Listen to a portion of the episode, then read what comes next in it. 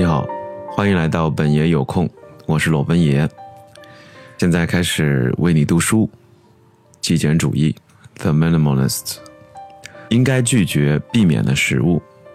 说到食品，在不考虑特定的个人饮食和禁忌的要求前提下，如果你想感到更好，有几种食物是应该完全禁止的。第一是加工食品和包装食品。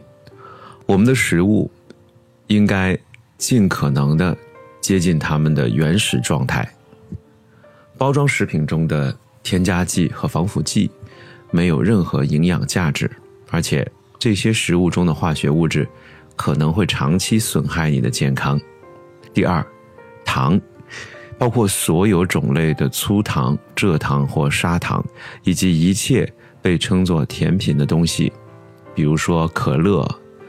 蛋糕、糖果等等，应该显著减少或完全禁止的饮食。这部分通常是最难做到的，因为断食比控制饮食要容易。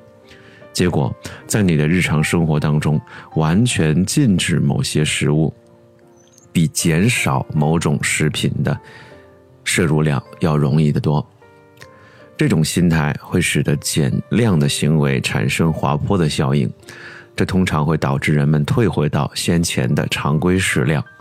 我们也承认，要把下列的内容全部从你的膳食列表当中剔除剔除不太可能，但你总可以禁个十天八天的。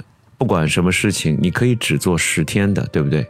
如果之后你非吃不可的话，也可以恢复少许的量。第一。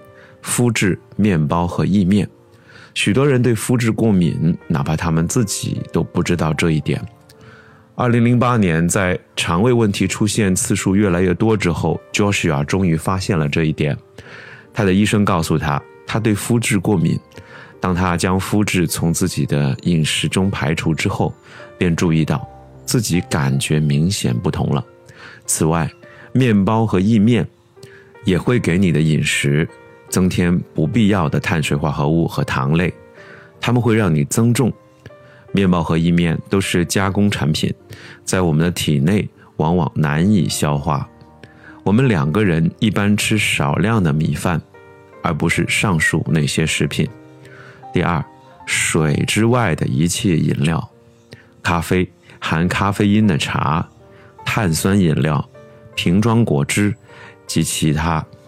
这些饮品都不是水，它们中的绝大多数都会给你增加不必要的卡路里摄入，而盐，而补充的水分却永远比不上水。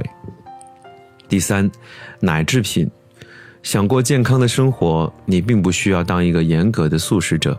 事实上，我们俩偶尔都会吃一点奶制品，但是问问你自己。为什么人类是唯一一种会进食其他动物奶的动物呢？你认为人类的经消化系统是为了消化一头牛身上的奶而产生的吗？